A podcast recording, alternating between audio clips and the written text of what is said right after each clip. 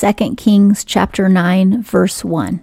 And Elisha the prophet called one of the sons of the prophets and said unto him, Gird up thy loins and take this vial of oil in thy hand and go to Ramoth Gilead whenever people are getting ready to run, they gird up their loins. The men were wearing these long robes. It's hard to run in a long gown. So they would take the back side of the bottom of the garment and pull it up between their legs and then tuck it into the front side of their belt. And then it would kind of look similar to a diaper, but it would be like shorts so that their legs can move swiftly and they can run really fast. So when a man is running, his legs are completely bare because he's girded up his loins, exposing his legs.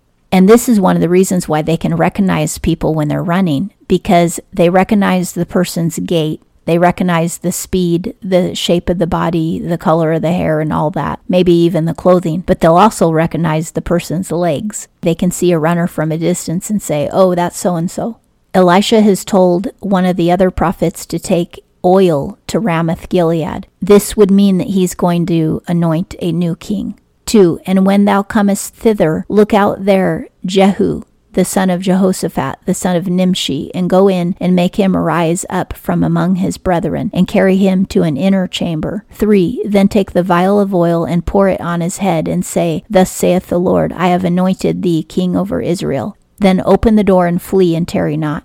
Again, this is another case of tell the truth and run. Prophets have to do this sometimes to save their lives. Sometimes when you say the truth, people don't want to hear it and they'll kill you. Once a new king is anointed, then his life is in danger, and so is the prophet who anointed him, because other people who would rather be king than him will want to take him out, and he might want to take out the prophet who anointed him. And that's why the prophet will have to run as soon as he anoints Jehu to be the new king. In the Bible, we've seen that getting anointed means that God has promised that you will be king, but it doesn't mean that you're king yet. Because everybody who gets anointed, they don't become king on that same day. They just know that they're going to be the next king. Jehoram, also called Joram, is king in Israel, and Jehu is going to take his place.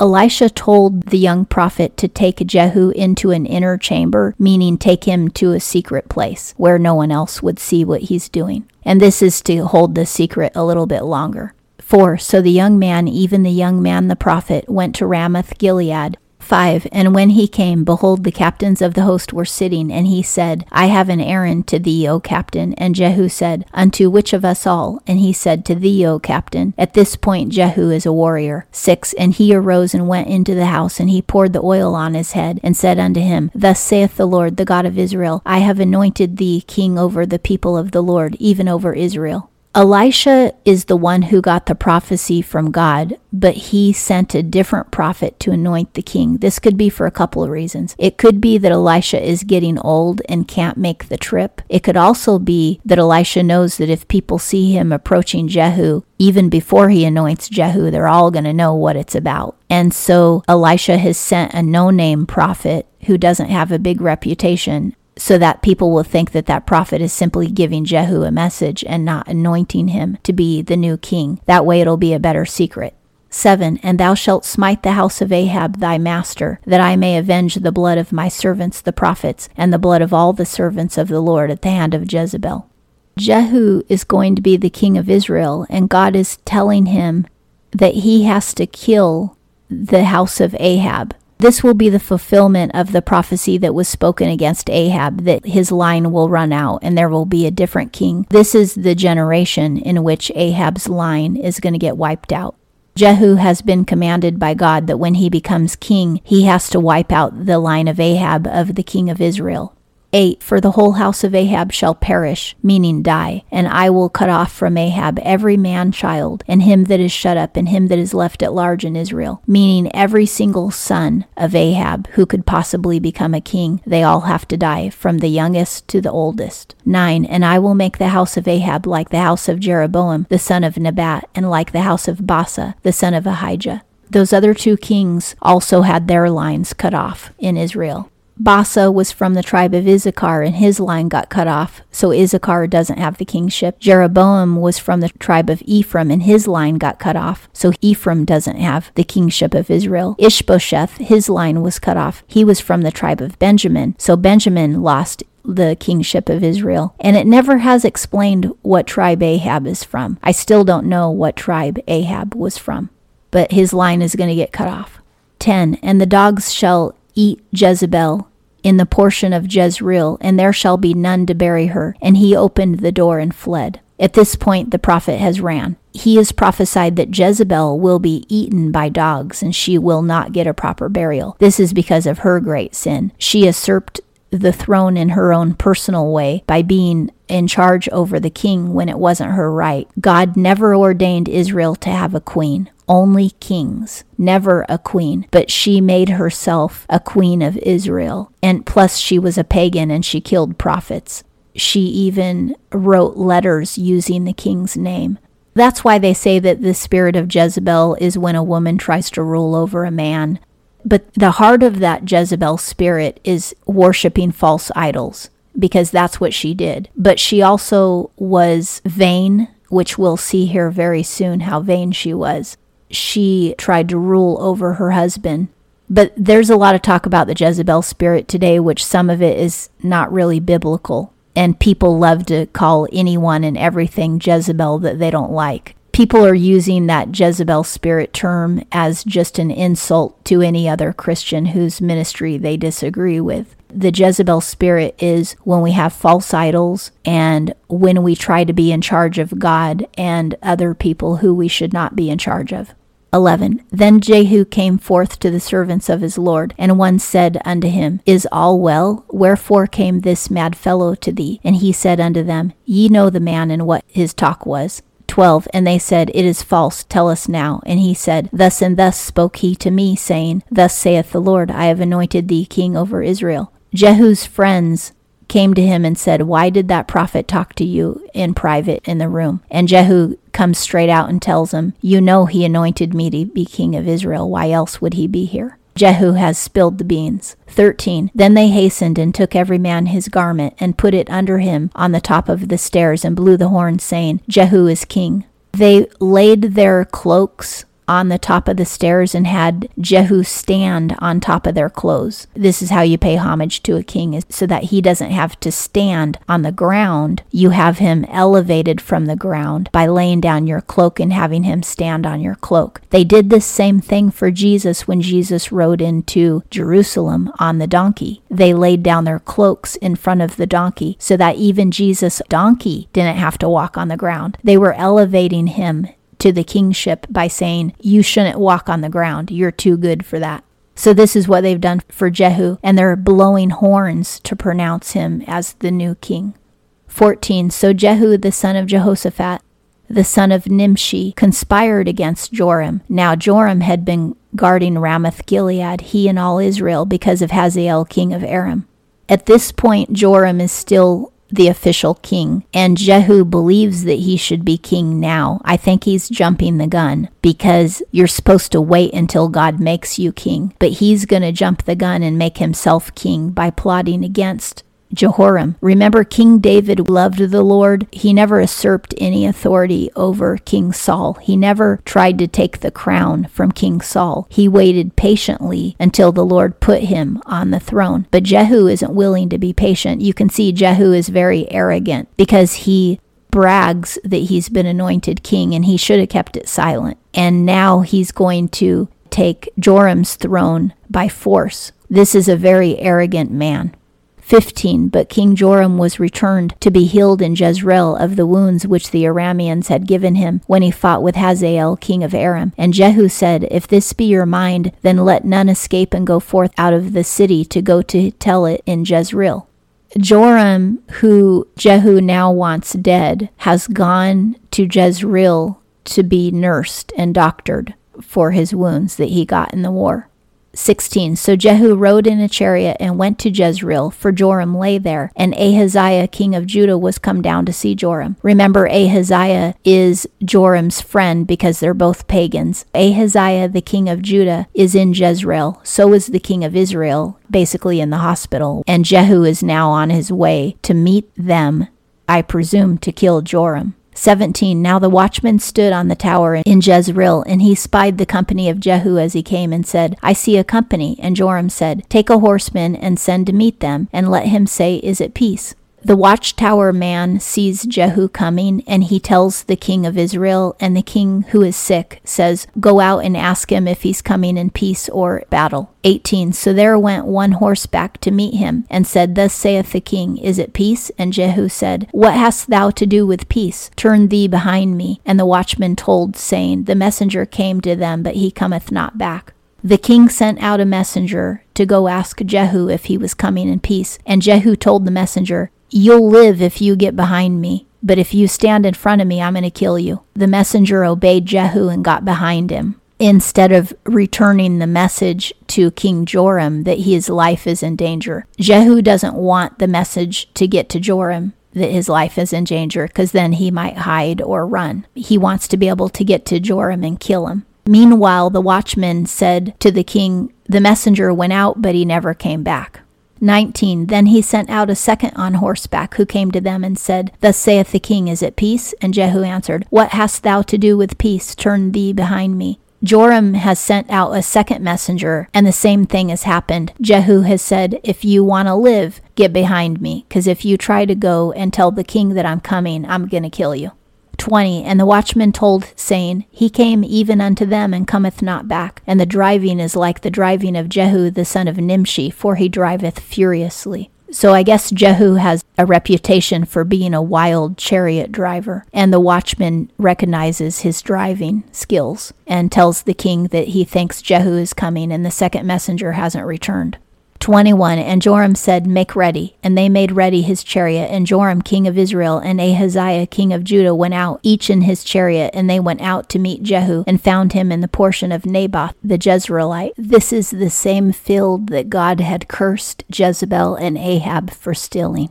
Joram is sick, but he's up in a chariot because he wants to know what Jehu wants. The king of Judah, Ahaziah, is there as well. 22. And it came to pass when Joram saw Jehu that he said, Is it peace, Jehu? And he answered, What peace, so long as the harlotries of thy mother Jezebel and her witchcrafts are so many? Jehu is saying, in so many words. I've been sent to take you out and your mother Jezebel because of your paganism and witchcraft. He's given Jehu his death warrant. 23 And Joram turned his hands and fled and said to Ahaziah, There is treachery, O Ahaziah. He's calling Jehu a traitor for trying to kill him, and he's warning Ahaziah, We need to run. 24 And Jehu drew his bow with full strength and smote Joram between his arms, and the arrow went out at his heart, and he sunk down in his chariot. Jehu used a bow and arrow to kill Joram. The arrow went straight through his heart and out the backside, and Joram fell in his own chariot. 25 Then said Jehu to Bidkar his captain, Take up and cast him in the portion of the field of Naboth the Jezreelite. For remember how that when I and thou rode together after Ahab his father, the Lord pronounced this burden against him. Jehu was there when the Lord prophesied he has to be eaten by carrion birds in the field. So leave him here in the field and let the vultures eat him. 26 Surely I have seen yesterday the blood of Naboth and the blood of his sons, saith the Lord, and I will requite thee in this plot, saith the Lord. Now therefore take and cast him into the plot of ground according to the word of the Lord.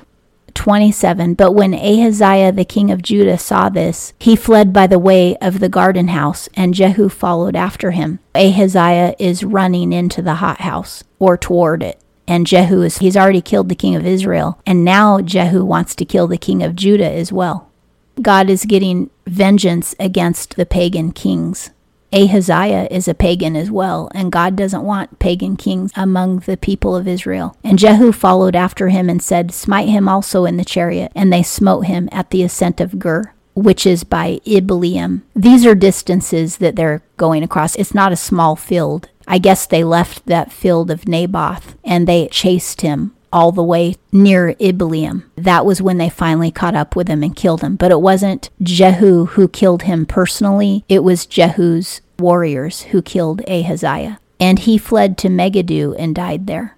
They got him with the arrow in Ibleam, but he continued until he got to Megiddo, and that's where he died. So he was alive for a while, still being chased in his chariot. This is Ahaziah, who is now dead as well. 28. And his servants carried him in a chariot to Jerusalem, and buried him in his sepulchre with his fathers in the city of David. Now the king of Judah is dead.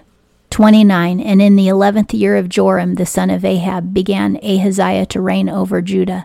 30. And when Jehu was come to Jezreel, that's where Jezebel is, because he's also been told to kill Jezebel. Jezebel heard of it, and she painted her eyes and attired her head and looked out at the window. This means that she put on eye makeup and she fixed her hair and made herself really pretty, as pretty as she could do, and looked out at the window. She's a vain woman. She uses seduction to get what she wants. That's why she wears a lot of makeup and she has a really expensive hairdo. In the New Testament, Paul warned women not to have expensive hairdos because back in ancient times, just like today, women would spend a lot of money on their hair and have really elaborate, expensive hairstyles. Maybe they even had gold braided in their hair. I don't know, but it got pretty elaborate. And it was a sign of vanity, and it was to seduce men and to get attention and to be powerful. Just like today, when women get extensions and wigs and, you know, $200 hair treatments and all kinds of crazy to try to look seductive and be powerful. And Jezebel also wore a lot of eye makeup. I believe she's dressing her eyes the same way that the Egyptians did because she's honoring the same gods that the Egyptians had. And they were really big into eye makeup because it's seductive. Jezebel is definitely a seductive, vain, hateful, vicious, pagan, evil woman, and she's been responsible for a lot of prophets dying. However, a lot of people go overboard with this and they say that therefore God doesn't want women to have any kind of hairstyle or ever wear makeup. And that is not what this Bible verse is saying. It's simply speaking against vanity because we're going to read in the book of Esther that Esther wore all kinds of cosmetics and she definitely had her hair done and she had beautiful clothing and she wore cosmetics every single day and she was a faithful servant of the Lord, and she was not vain at all, and she wasn't trying to seduce, and she wasn't trying to have power over people. So, makeup itself is not evil. You can wear makeup, you just don't use it to be seductive or to manipulate people. But if you're simply putting on some makeup to look your best, that is not a sin. That's what Queen Esther did every day that she was in the palace, which was years and years and years. And she is honored as one of the great heroines of Israel. Makeup itself is not a sin, it's how we use it. And today there's a lot of women who use makeup and hair to be seductive. But then again, you it costs a lot of money even to get a basic hairstyle. So if you have to go and spend $120 for a basic hairstyle, you aren't condemned for spending a lot of money to get your hair done as long as you aren't doing it to be seductive like you know the rock stars and the movie stars who are trying to seduce everybody and have power over everybody God uses beauty, and He used the beauty of Queen Esther, and He can use your beauty as well to influence people, but we just aren't supposed to be seductive. 31. And as Jehu entered in at the gate, she said, Is it peace, thou Zimri, thy master's murderer? She's reminding him that when Zimri killed his master, he only lived for seven days afterward. She thinks that that will scare Jehu into not killing her. She looks seductive, but at the same time, she's being insulting. 32 And he lifted up his face to the window and said, Who is on my side? Who? And there looked out to him two or three officers. In some translations, it says two or three eunuchs, because in the palace, they would make men eunuchs so that the men wouldn't have sex with a harem. Three eunuchs looked out the window to show Jehu that they were against Jezebel and they were on his side and they'd be happy to get rid of her. 33 And he said, Throw her down. So they threw her down, and some of her blood was sprinkled on the wall and on the horses, and she was trodden underfoot those three eunuchs obeyed Jehu and they picked her up and tossed her out the window. It was such a great fall that she splattered instantly and died, and her blood was splattered all over the horses as they charged into the palace. You could ride your horse into a castle because the entrance was tall enough for that very purpose. 34 And when he was come in, meaning Jehu, he did eat and drink, and he said, Look now after this cursed woman, and bury her, for she is a king's daughter. He went in and first he refreshed himself by eating and drinking. And then after he felt better, he decided, well, she is a king's daughter. Let's go ahead and bury her. 35 And they went to bury her, but they found no more of her than the skull and the feet and the palms of her hands. The dogs didn't want her skull, her palms, or her feet. They had eaten the meatier portions of her body. 36 Wherefore they came back and told him, and he said, This is the word of the Lord which he spoke by his servant Elijah the Tishbite, saying, In the portion of Jezreel shall the dogs eat the flesh of Jezebel. Remember, it was Elijah who had prophesied that Jezebel would be eaten by dogs. He was translated into heaven. 37 And the carcass of Jezebel shall be as dung upon the face of the field in the portion of Jezreel, so that they shall not say, This is Jezebel. Meaning, no one would be able to recognize where she was or go to her grave because the dogs ate her and then they pooped her out and she became dung in the field. And that concludes 2 Kings chapter 9.